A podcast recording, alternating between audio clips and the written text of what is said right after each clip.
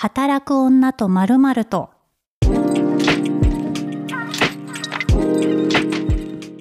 こんにちは、ピースの小沢彩です。働く女と〇〇とは、毎回働く女性のゲストを迎えたトークプログラムです。ゲストはフリーライターの高橋由紀さんです。こんにちは。こんにちは。はい。えっと、高橋さんはですね、裁判傍聴を中心に事件記事を執筆しているライターさんです。はい。つけびの村っていうね、あの実在の事件をあのしっかり取材した本が出ていたりとか、すごく幅広くいろんな事件をね、追ってらっしゃいますけれども、はい。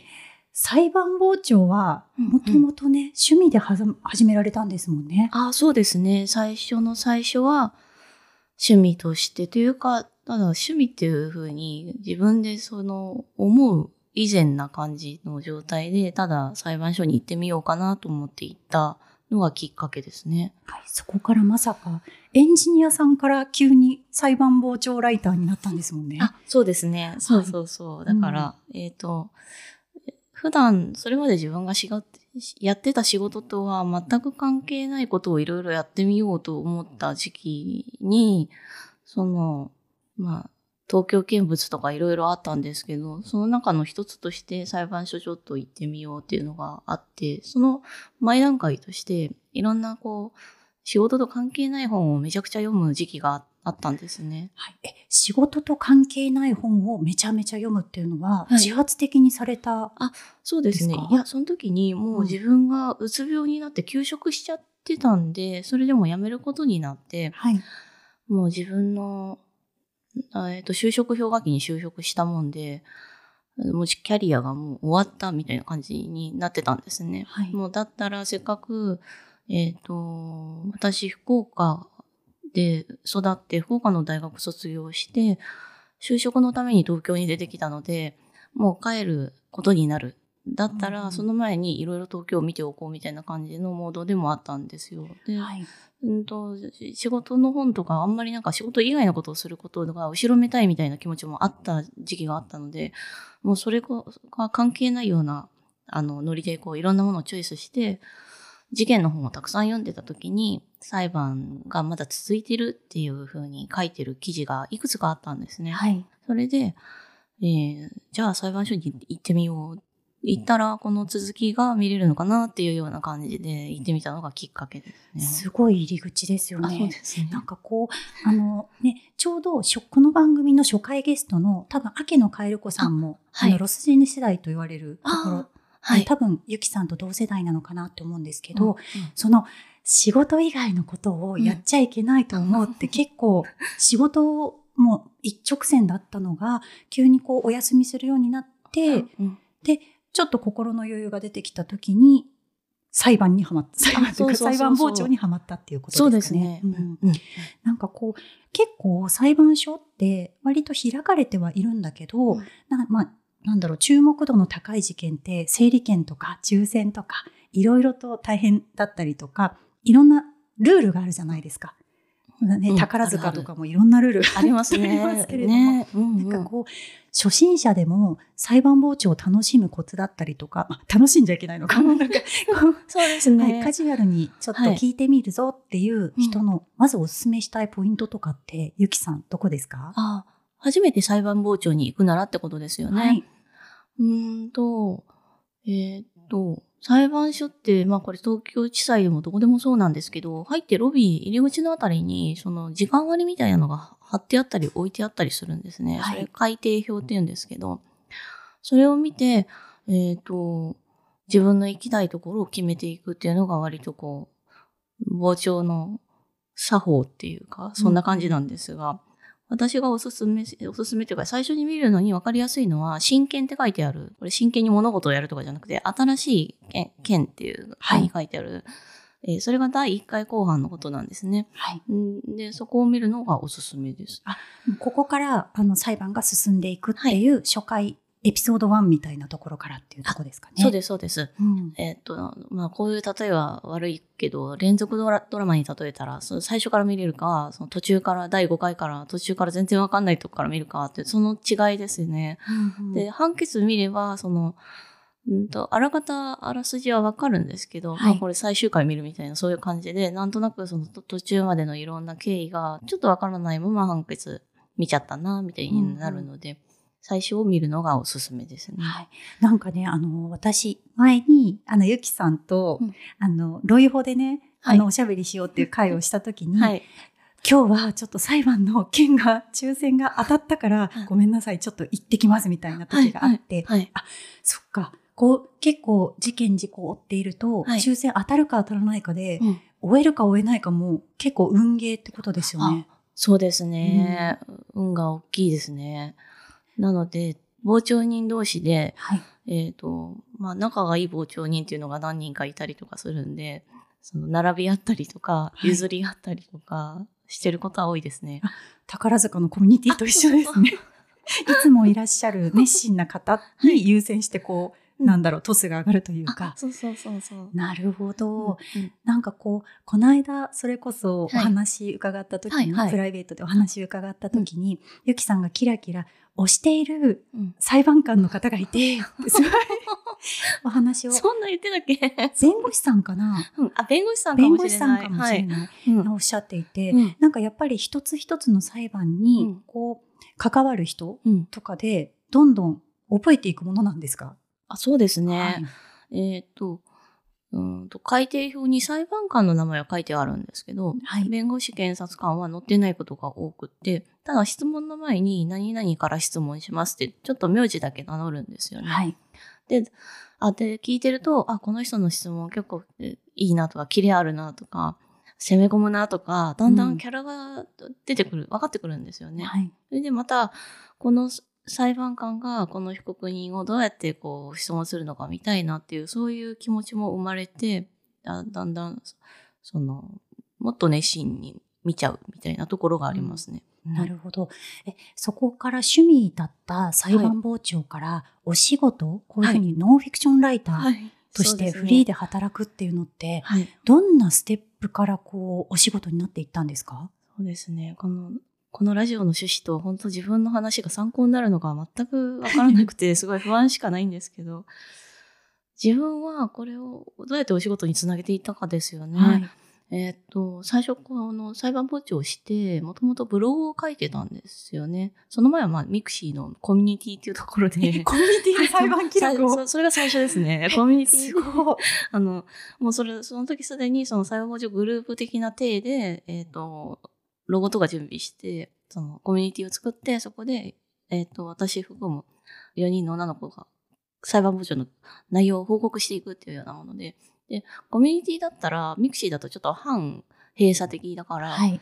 もっとオープンにしようって思って、私がこう、欲出して、ブログを作ったんですよね。うんなんかエンジニア魂的なものが何かこう、元 元気になってきたのかもしれませんけど、はい。そそこでブログをしてたら、当時、えっ、と、書籍化に、の流れがあって、うんで、書籍になったんですね、そのブログが。はい。えっ、と、なんか当時多分、ブログを書籍化みたいなのが流行ってた時代があったんですすね。うんうんそれで、その一つに載った感じで本を出して、で、そこからなんとなく有刊誌とか実話誌とかで、えっ、と、書いたりとかするようになったのが、まあ始まりですね。うんうんでもでもずっと、紆余曲折ありながら、えっ、と、あんまりこう、その、なんていうのかな。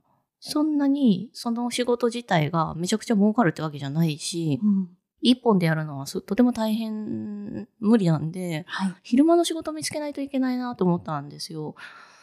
で、まあその頃だいぶもう病気も良くなってたんで、何か昼の仕事探そうと思ったけど、昼の仕事してたら裁判傍聴に行けないんですよね。あ、だから推し活が先か、そうなん生ですよ命線が先かそ。こでね、すごく 試行錯誤した時期がありまして、はい何が自分で両立しながらやっていけるのは何なんだろうっていうのえで、え困ってました。長らく。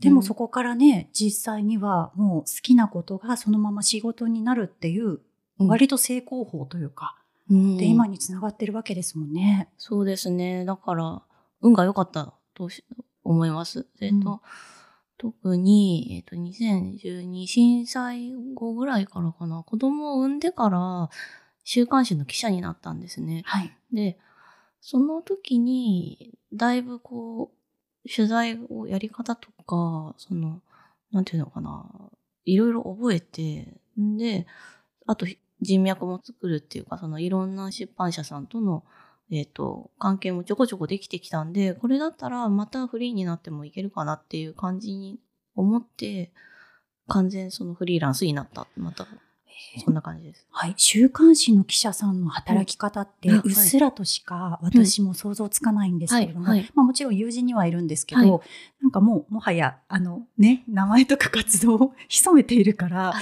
い、なんか、どんな、え、お子さんを育てながら、もう習慣で、その締め切りが明確なもの、とにかく回さなきゃいけないっていうのって、はい、え、どんな働き方をしてたら できちゃったんですか？ゆきさん。えーその頃ね、なんかあんまり覚えてない。すごい大変だったのは大変なんですけど、はい、でもね、実際、こうお子さん育ててながら記者やってる方って結構多いんですよ、実は。ね、多いですよね、意外に。多いです。で、私は保育園に預けてた、当時まだ子供が未就学児だったんで、子供保育園に預けて、えー、っと、多分延長とかしてたんだと思うんです。うんうん、で、8時ぐらいまで預かってくれたのかな。でそれまでが勝負みたいな感じで仕事をしてた。そしたらなんとかまあなるもんで、うん。で、土日の昼間とかにもたまに取材が入ったりするんですけど、はい、その時はファミサポさんとかにお願いしてやっていってましたね。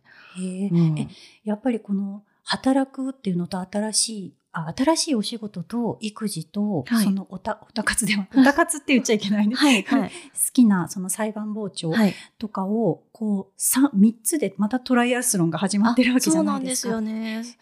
それはきつかったですね。うん、本当な、何が悲しかったかっていうと、やっぱりそれは裁判傍聴になかなか行けないっていうのが、またそういう問題が生じてきて、はい、やっぱり自分はわがままなんで、その、どうしてももうちょっと、やっぱり裁判所に行きたいっていう、この後半始まるんだったら行きたいなって思うことが結構、ちょくちょく出てくるようになったんですね。はい、それで、そう、そういうこともあって完全にフリーランスにはなったんですけど、うん。うん、なかなか悩みました。時間はなかなかできないから、はい、その普段日中は、そのなんだっけ、取材日とか入校日とか考慮日とかがあるわけじゃないですか。はい、で、この時にさすがに、その私が傍聴してましたっていうのは、あの、やばいなみたいな日があったりするんですね。はい、なので、そう、そういうのをもうちょっとなくして、もう一回やってみよう。で、自分の名前で記事書いてどこまでいけるかやってみようっていうふうに思ったのが何年か前、5、6年ぐらい前かなですね。そこから一気にこう、はい単調を出したりとか、今もね、はいうん、あの、ゆきさん、ニュースレターを、あ、そうですね。すごく頻繁に更新されていて、はい、はい、頻繁すぎないかって私はいつも心配してるんですけど。いやいやいやいや、私楽しみに読んでますから。本当ですか？ありがとうございます。そう。出会った時に、なんか面白いんですよ。事件事故の考察も入ってるんですけど、うん、そのニュースレターにね。たまに文房具の話があって、裁判傍聴ってね、あの皆さんご存知かもしれないんですけど、うん、録音とか記録ができないんですよね。はいはい、ってなった時に、もう紙にメモするしかないってなった時に、はい。はい、あの、ペンの先が細いボールペンだと、ちっちゃく、ちっちゃく書いても手が疲れないとか、なんかもう、そのを読んだ時に、はい、やっぱゆきさん面白いって本当ですか？なんか、凝り性なんだなっていうのが、そうですね。すごく分かったんですよ。はいはいはい。なんかこう、なんかね、私が一回首をね、なんかひねっちゃったかなんかで、負傷して動けなくなった時に、ゆきさんがお見舞いの、あのお言葉とともに、司法、司法解剖のお医者さんも、水分が大事って言ってました。水分が減ると首ピキっていったりするみたいです、みたいに。なんか、ナチュラルに、ナチュラルに司法解剖っていうのが日常会話で出てくるとはっていう、なんか面白さがあって。本当ですか？多分ね、日常会話も、やっぱりずっと、あの、見てるものとか、寄ってくるんだ あ、そっか。言語がちょっと変わってきてるってことですよね。なんかね、物騒な言葉がね、出てくるんですけど、本当面白くって。そっか。でも、それが、え、どういうことですかって突っ込むと、ゆきさん楽しそうに、この裁判のポイントとかね、教えてくださるから、なんかこう、裁判傍聴っていうと、やっぱりちょっと真面目で、こう、ななんだろう基礎知識がいっぱいないと楽しめないんじゃないかって多分私みたいな人は思うんですけど、なんか結構興味関心をどんどん広げるコツみたいなのってありますか、例えば新聞の読み方だったりとか。うん。そうですね。どうだろうな。新聞の読み方、どうだろうな。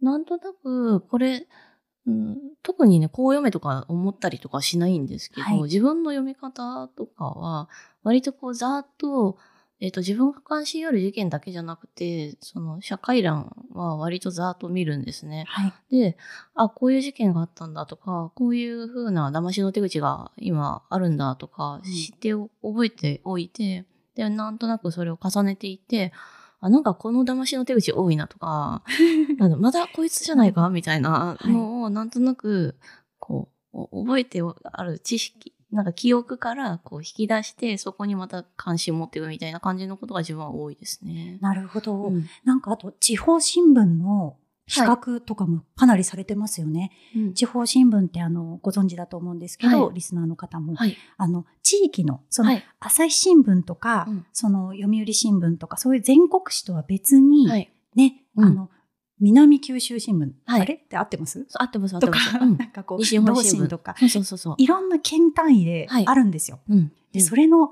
ね、あの、ローカル紙までチェックされてる、そうですね。見どころ、読みどころはどこにありますか？えっ、と、特にやっぱり地元のあの新聞なので、あの、俺らがやってやるぞ感がすごいあるんですよね。はいなんとなくこっちが感じてるだけなのかもしれませんけど、それで、えっ、と、割と独自の情報が載ってたりもするんですよね。あと取材が結構頑張ってたりとか、でもちろん裁判ニュースになると、はい。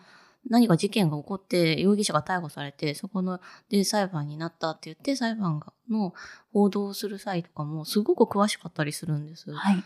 うんと例えば、うん、よくある新聞の記事では、うん、と裁判員裁判が始まった時って、えっと初公判だけまず報道して次に論告求刑を報道するんですね。はい。で、その後判決を出すっていう、3記事出すっていうのが割とか、一般的っていうか、まあ、まだ多い方かなっていう感じなんですが、その地方紙だと毎回報道してたりするから、私はついつい見ちゃうっていう感じですう。ん。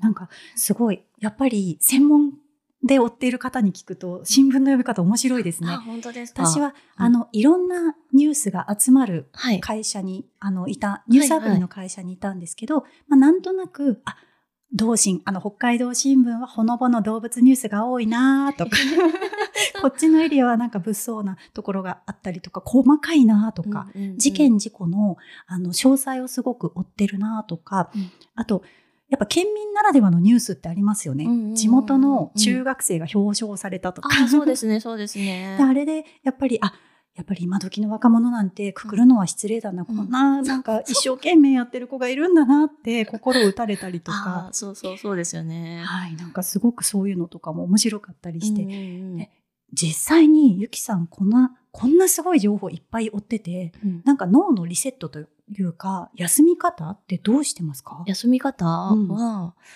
えっ、と、だいたいお風呂に入ったりとかすると、お風呂に結構長く入るようになったんです、はい最近。あの、ジップロックにスマホ入れて、ダラダラ入って、で、汗いっぱいかくみたいな、普通の。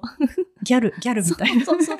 女性誌に載ってるみたいな、なんかリセット方法するようになったんです。うんその時に漫画ダラダラ見るのが私の最近のもう、あここ2、3年ぐらいのリセット方法ってや言えばそうなのかなっていう感じです。あでもなんか本当にこう、リセットが上手というか、はい気持ちの切り替え、うん。なんか私、あの、ゆきさんおしゃれだから、いやいやいや、。あの裁判傍聴の時はやっぱり抑えめメイクにするんですか？とか聞いたら、聞いたことがあったと思うんですよ。うんはい。とか、あと刑務所にね、はい。その取材行く時とか、、はい。や、気持ちで負けるから強めでいかないとって おっしゃって。本当ですか？て、やっぱりファッションとかも、はい。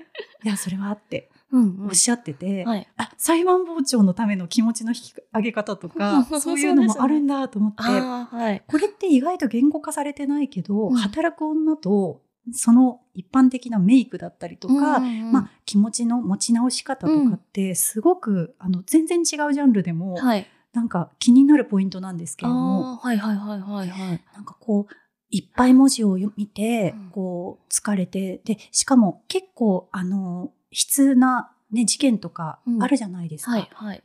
残酷だったりとか。はい、はいっ。てなった時に、癒しはやっぱ漫画なんですか？漫画、そうですね。漫画ぐらい、漫画ぐらいですね。